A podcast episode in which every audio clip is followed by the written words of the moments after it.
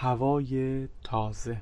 تو این چند قسمت می‌خوایم در خصوص این تعریف و نقش بسزایی که در سیستم های تهویه مطبوع داره و ویژگی که خلق می‌کنه برای اون سیستم ها صحبت کنیم. برخی عناوین در سیستم های تهویه مطبوع علاوه بر ماهیت عملکردی تاثیر marketing و بازاریابی هم دارن.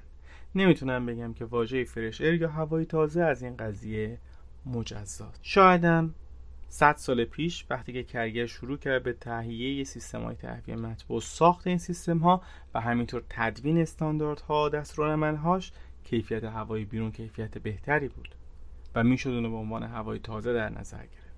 ولی فکر نمی کنم برای شهرهای کنونی هوای بیرون رو ما بتونیم به عنوان هوای تازه در نظر بگیریم.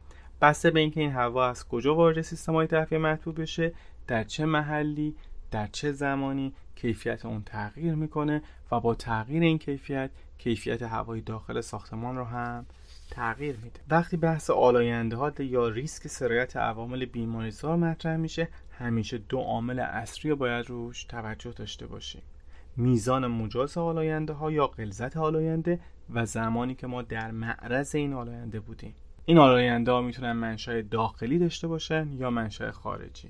مثلا اگر شما از یک نوع خاص شوینده استفاده بکنید یا در منزلتون بخاری گازی داشته باشید و یا حتی برای پخت و پز از گاز آشپزخونه استفاده کنید همه اینها یک سورس آلاینده داخلی محسوب میشن. یا اگر کسی در منزل شما دخانیات مصرف کنه اون هم یک سورس آلاینده داخلی محسوب میشه. اما اگر منزل شما در کنار یک اتوبان قرار گرفته و اون اتوبان دارای تردد زیادی هست و ترافیک هم داره اون می‌تونه به عنوان یک سورس خارجی آلاینده در نظر گرفته بشه. حالا با توجه به ساعت شبانه روز و اینکه چه خودرویی داره در اون بیشترین تردد انجام میده این آلاینده می‌تونه متفاوت باشه. در خصوص میزانی که ما در معرض آلاینده هستیم یه عامل دیکته کننده دیگه هم وجود داره. میزان حساسیت و آسیب پذیری خود ما. مثلا اگر شما کودک خردسال یا افراد مسنی در خونه داشته باشین یا اگر بیماری در کنار شما هست که از بیماری های تنفسی رنج می‌بره همه اینها جزو دسته های آسیب پذیر محسوب میشه و آستانه متفاوتی در برابر آلاینده دارن. میزان مجاز و انواع آلاینده ها را سازمان بهداشت جهانی طبقه بندی کرده و استانداردهای تهویه مطبوع امریکا اشری برای انگلستان سیبزه و برای همینطور سایر کشورهای دنیا اومدن تمام اینا رو در یک سری از جداول مدون کردن. امیدوارم تونسته باشم این نکته رو به خوبی بیان کنم که این میزان برای افراد متفاوت مختلفه. مثلا اگر یک ورزشکار دوچرخه سوار رو ما در نظر بگیریم و فرض اون بر این باشه که تنفسش دو برابر یک فرد عادی هست حالا همین فرد و یک فرد عابر پیاده و یک فردی که در ماشین هست در ترافیک در یک خیابون قرار بگیرن میزان آلاینده دریافتیشون بسیار متفاوت خواهد بود. یک تجربه شخصی هم بگم وقتی که ما میایم ساختمان های مسکونی یا حتی در نظر می‌گیریم در فضاهای مختلف تست انجام میدیم خیلی وقتا ممکنه دو فضای نزدیک به هم کیفیت آلاینده مختلفی داشته باشن و مثلا برای یک اتاق خواب که چند متر سه تا چهار متر در یک در یک ساختمان قرار دارن با سه چهار متر اختلاف محلی ممکنه میزان آلاینده هاشون به شدت با هم دیگه متفاوت باشه. همونطوری که تو بخش پسا کرونا بحث کردیم سیستم های تهویه مطبوع چه به صورت مکانیکی چه به صورت طبیعی رو این اساس تهیه شدن که قلزت آلاینده را با افزایش نرخ تعویض هوا تغییر بدن یا به عبارتی میزان آلاینده داخل فضا را رقیق کنن. ولی اگر بخوایم خیلی خلاصه بحث کنیم بدن ما برای متابولیسم خودش به اکسیژن نیاز داره و با توجه به اون اکسیژن می‌تونه فعالیت صحیح تری انجام بده. این اکسیژن از هوای بیرون تأمین میشه.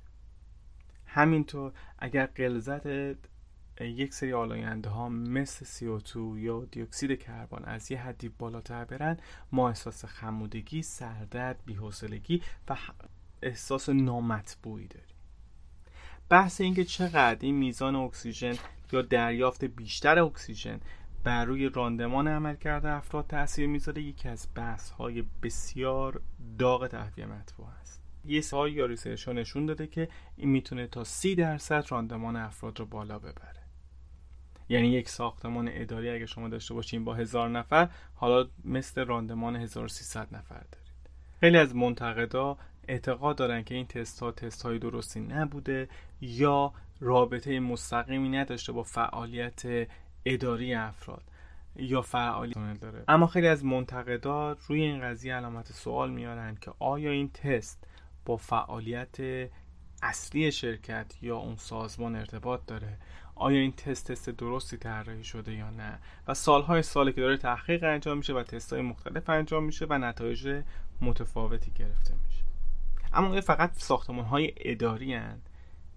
یا ساختمان های مسکونی هم هستن یا ساختمان های آموزشی هم هستن.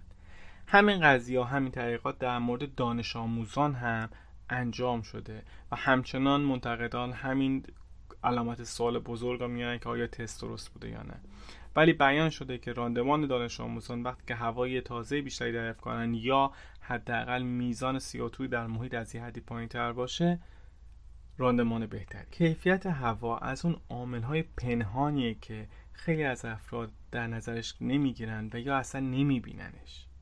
و برای دیدن اون هر کدوم از این آلاینده ها قلزتشون زمانی که ما در معرضش هستیم و نوع فعالیتمون باید مونیتور بشه و بیان بشه تا ما ببینیم که چه راهکار مناسبی می‌تونیم داشته باشیم. برای مثال ممکنه رنگی که شما برای مبلمان اداریتون استفاده می‌کنید از خودش VOC متساعد بکنه و ممکنه تا سالهای سال این کار رو انجام بده. کسی نمی‌بینه که این VOC از کجا آمده تا وقتی سنسور دستش نگیره و سورسش رو پیدا نکنه. امیدوارم در قسمت دوم بتونیم بیشتر روی این قضیه با هم صحبت کنیم. از اینکه همراه من بودید سپاسگزارم.